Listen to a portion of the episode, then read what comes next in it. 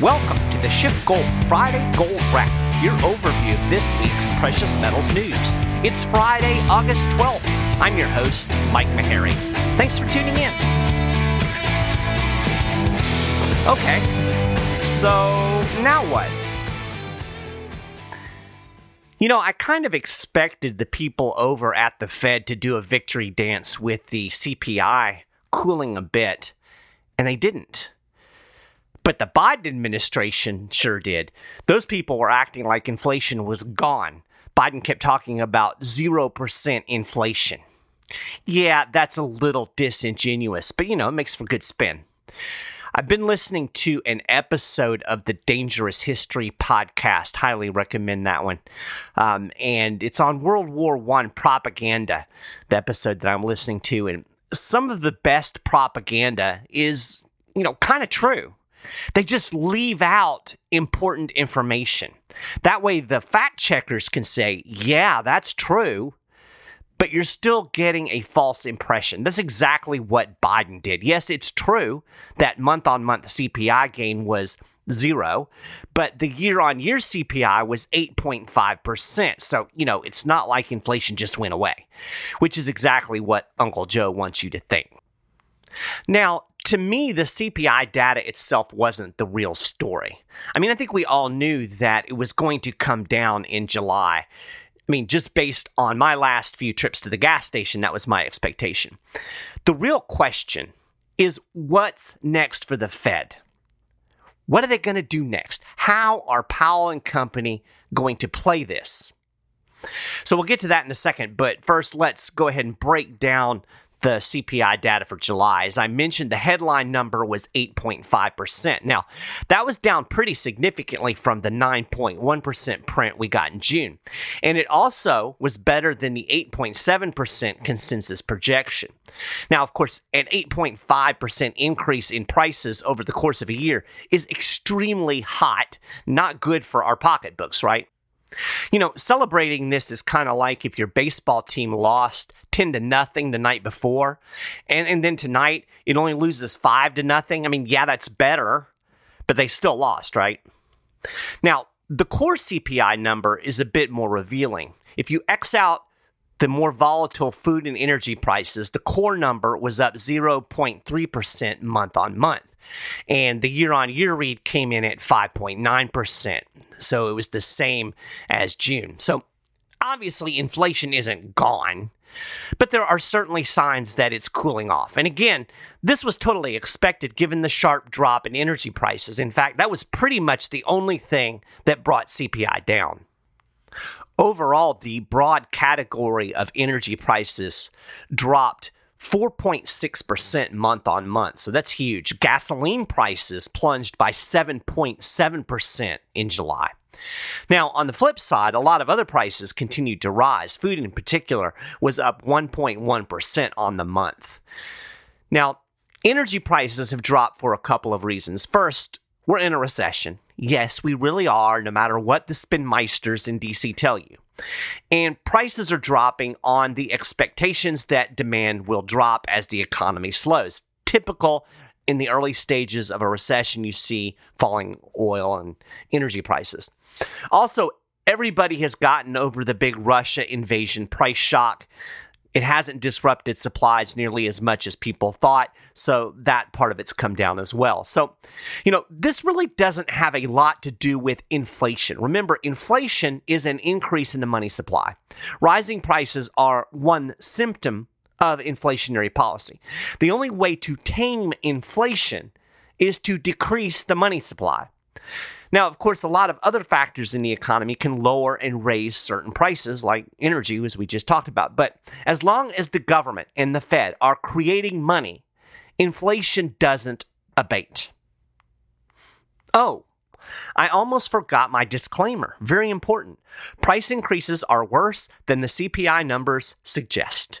The CPI uses a government formula that understates the actual rise in prices and if we actually use the CPI formula they used back in the 1970s, CPI remains in the, you know, like 17% range, which is a historically high number.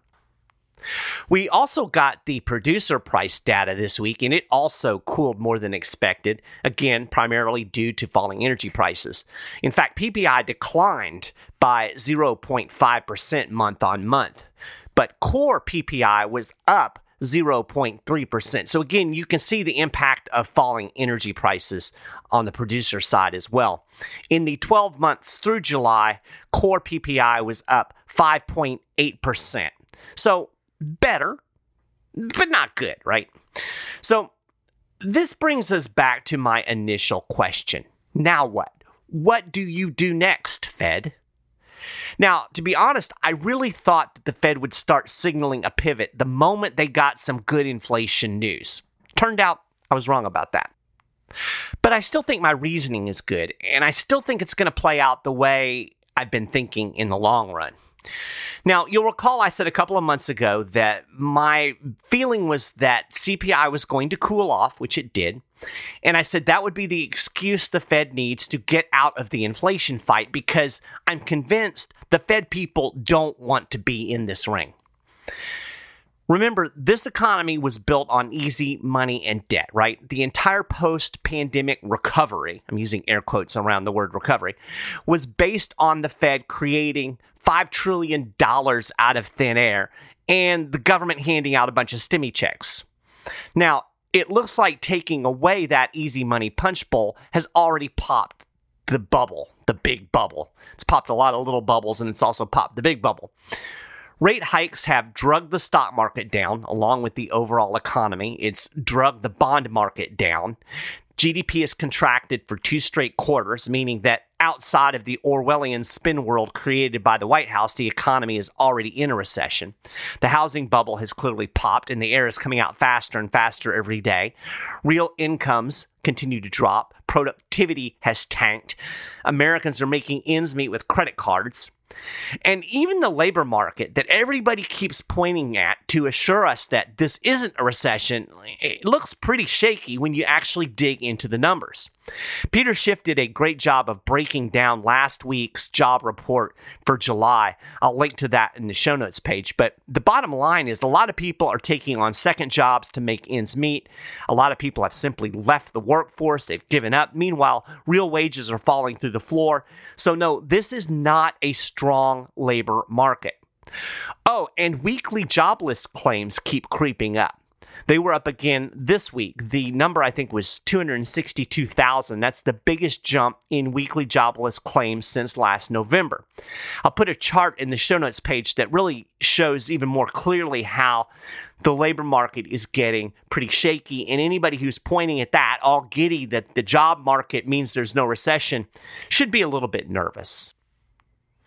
So I think by most objective measures, the economy is tanking, and I think honest people understand that.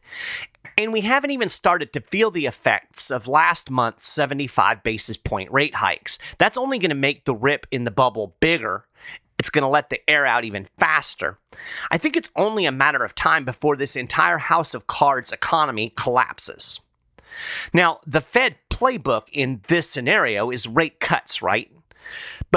Rising prices back the Fed into a corner. They've been backed into this corner for a while and they keep, you know, shoving themselves deeper and deeper into the corner trying to pretend like they're not there's no problem. Here's the here's basically there's two choices. The central bank can either keep raising rates and shrinking its balance sheet, risking a complete economic crash, or it can follow its playbook and go back to a loose monetary policy. It can go back to rate cuts and quantitative easing in order to stimulate the economy out of the recession that it's creating. Now, my guess is that privately, the central bankers at the Fed are looking for any way possible to get out of this corner that they're backed into without losing face. They don't want to keep tightening into a recession. That's why I thought the Fed would start hinting at a pivot the moment the CPI showed the slightest signs of cooling off. And you know, the markets thought that too. If you watch the stock market, as soon as that CPI data came out, stocks rallied on the better than expected CPI report. Gold rallied. And again, gold has been acting the opposite of how it should, right? So you would expect to see a sell off as inflation cools. Uh, but no, you get buying in gold because everybody thinks, oh, the Fed's going to go back to, you know, back to easing and interest rates aren't going to go up as high. So everybody was like, oh, whew, now the Fed will back off. And instead, a couple of Fed members actually doubled down on the tough talk. That took the air out of the gold rally. It took the air out of the stock market rally because now everybody's like, "Whoa, wait a minute! The Fed's really going to keep keep going here?" I don't know. We'll see. But here's what the uh, a couple of Fed members told us. So, first, we have Minneapolis Federal Reserve Bank President Neel Kashkari. Uh, he said the Fed remains far, far away from declaring victory on inflation. He went on to say he hasn't seen anything that changes the trajectory of the Fed's inflation fight. Kashkari remained adamant that the central bank needs to raise rates to 3.9% by the end of the year and to 4.4% by the end of 2023. And he even insisted that he will not be deterred by a recession. Then we had Chicago Fed President Charles Evans, who also said the Fed still needs to get rates to 4% by the end of 2023. But Evans left a little bit more wiggle room than Kashkari. Uh, he said, if things get better more quickly, we cannot raise rates quite as much as I've just indicated. I think we're well positioned now for a couple of different turns of the data over the next few months. I think that's key. I think that is telling. Cash Kashkari, he's, you know, he's out there, tough guy. Uh, Evans is tough guy, but, you know, I'm going to get myself out of this if I need to. So, Here's the question Is this tough talk real talk, or is it just a bunch of hot air? Because remember, these people are worried about their credibility, right? They want you to think they're on the job. They're the knights in shining armor slaying the inflation dragon, at least in their own minds. Now, in reality, they're more like Monty Python's Black Knight wiggling around on the ground with no arms or legs, yelling, I'll do you for that. But um, yeah, they, they want to give that image that they're the tough guy, right? Here's the reality, though. The Fed has been aggressive in rhetoric all along, right? We've had these bouts of tough talk. We've had Powell trot out and say, you know, we're in this inflation fight. Um, even before we got the CPI data, we had uh, Mary Daly over at the San Francisco Fed. Kashkari um, was talking, and now we've got Evans and Cash Kashkari talking again. But the action hasn't matched up with their words, right? I mean, sure, raising rates 150 basis points in two months seems big, but it's not big when you're facing 9.1% or even 8.5% CPI, which we all know is actually 17 or 18%. So let's step back and look at the big picture. After insisting inflation was transitory for months, the Fed has only raised rates to 2.5%. Powell and Company are still way behind the inflation curve, right? Real rates are deeply negative, which really means we still have loose monetary policy as much as everybody wants to talk about how hawkish and tight this is. So, meanwhile, the Fed hasn't even managed to meet its modest balance sheet reduction goals over the first two months of quantitative tightening. They've actually increased the amount of mortgage backed securities on the balance sheet. I'll link to an article about um, how slow this balance sheet reduction has actually been. So, what's this tell you? Well, it tells me that the Fed isn't as serious about fighting inflation as they want you to believe. They want to do open mouth operations. They want to talk big, but they don't want to really do big. I mean, think about this. If they really believed inflation was a serious problem, you know, uh, public enemy number one is, is one of them said, they would have been much more aggressive, much faster. So, why was the Fed so slow to respond and why so tepid in its response? Right? It just screams, we don't really want to do this. I mean, am I wrong here? So, there's this ugly reality looming ahead, and Powell, Kashkari, Evans, the whole lot of them have to know this. They can't keep raising rates without a major economic crash. In fact, if you look at the historical data, they are probably already beyond the point of no return. If you look at a chart of interest rate movements you go back to like the 80s before the dot com bubble, you'll see that after every round of easy money since the 80s, the peak interest rate during the recovery or during the tightening cycle has fallen lower and lower. In other words, the tipping point for the economy has come at a lower and lower maximum interest rate. So you have, you know, you have the rate hikes, and then you have uh, the the crash, and then you have the rate cuts and quantitative easing and the economy recovers and then they go back to tightening. Every time they tighten, they can tighten less before the economy gets shaky again. Now, I feel like I talk about this on almost every podcast, but I feel like I have to because people have such short memories. You know, history goes back like two weeks in most people's minds, it seems like. And this is extremely important because while history doesn't necessarily repeat, it does, as they say, rhyme. So, the Fed waited nearly a decade to begin raising rates after the Great Recession, right? They kept it at zero for like nine years. When they finally started tightening in earnest, which was in 2018, they only managed to drive rates to 2.5% before the economy got shaky and the stock market crashed, and the Fed quickly ended the tightening cycle. Remember, balance sheet reduction was on autopilot, and then like a minute later, it was over. As you recall, we got to 2019, the Fed started cutting rates. It cut rates three times. They had already gone back to quantitative easing. Of course, they said it wasn't QE, but it was all of this happened even before the pandemic. And I think I said this a couple of weeks ago. I think the pandemic saved their bacon. You know, they, it gave them the excuse to go big on QE, go big on money printing, go big on loose monetary policy, and, and kind of prop the economy back up because it was tanking before the pandemic, right? So, given all of that, what makes anybody think the Fed can push rates to 3 or 3.5% or 4% today with even more debt, more maladjustment, more misallocation in the economy than there was then. It can't. I mean, unless I've completely missed some dynamic out there that makes 2022 significantly different economically from 2018, there is no way on God's green earth that they are going to get rates to 3 or 4%. Now, they need to. They need them to be higher to slay inflation. They need to be higher than 3 or 4%. And they need to shrink the balance sheet. And I mean, really shrink the balance sheet. But the plan as it exists wouldn't even get to pre pandemic levels for over seven years. So here's the truth if they did what they actually needed to do to slay the inflation dragon, it would likely precipitate a depression greater than the Great Depression. This notion that it's just going to be a little short downturn is in the same wishful thinking category as transitory inflation. So, stop and ask yourself this question Will the Fed do it? Will the Fed sit back and keep tightening if the economy goes that far into the gutter? Now, right now, they're saying they're going to do it. Kashkari, um, he's, he's in it, he's in the fight. Doesn't care if there's a recession. Despite all of this tough talk, I think no. Now, I could be wrong. I've been wrong before.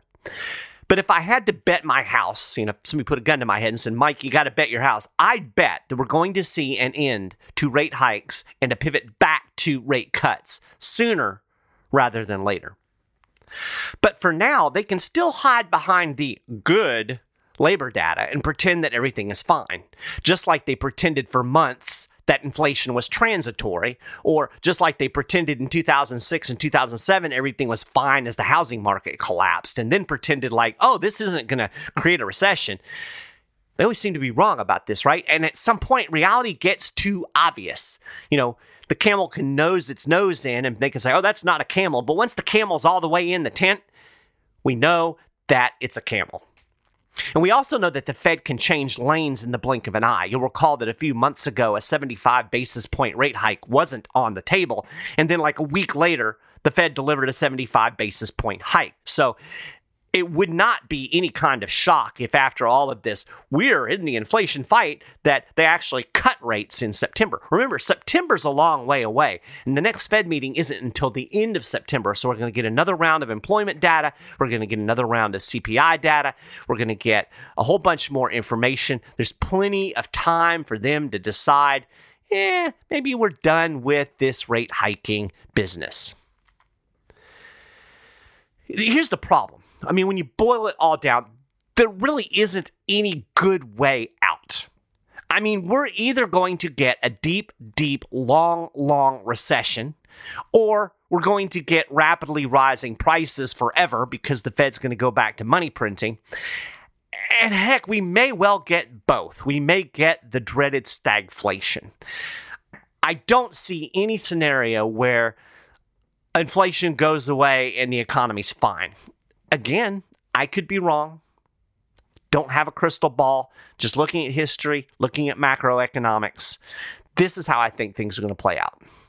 So here's what I'm doing I'm trying to get my house in order. I want to be ready, whether the economy collapses or whether the uh, inflation keeps running rampant. I want my house in order. Part for me is having precious metals because I think that's the best security for my wealth.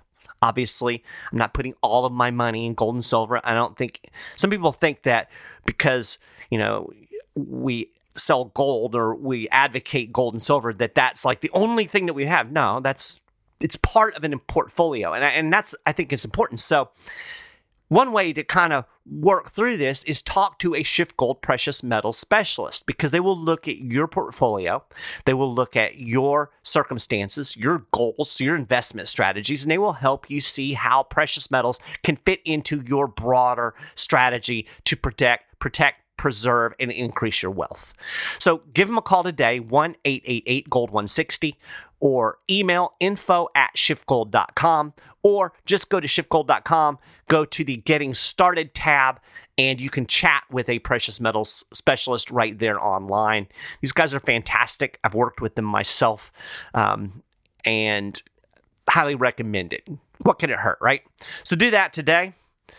With that, I'm going to call this a gold wrap for the week. You can get more details on all that I've talked about today and a lot more over at schiffgold.com slash news. There's a lot of stuff I didn't get to. Uh, this week we had the Re- Inflation Reduction Act. There's some stuff on that. Uh, there's some good breakdown of the jobs data. Um, a lot of stuff on the uh, on the news page, so check that out when you get a chance. If you haven't done it already, you can just subscribe to this podcast, so you don't have to go looking for it. We're on um, Apple Podcast. We're on Stitcher. We're on the SchiffGold YouTube channel. You can subscribe to any of those places. You'll find links on the show notes page. Feel free to contact me, M. Maharrey, M M A H A R R E Y, at schiffgold.com. Love hearing from you guys and gals. And um, that's it. I hope you have a fantastic weekend. And we'll talk again next week.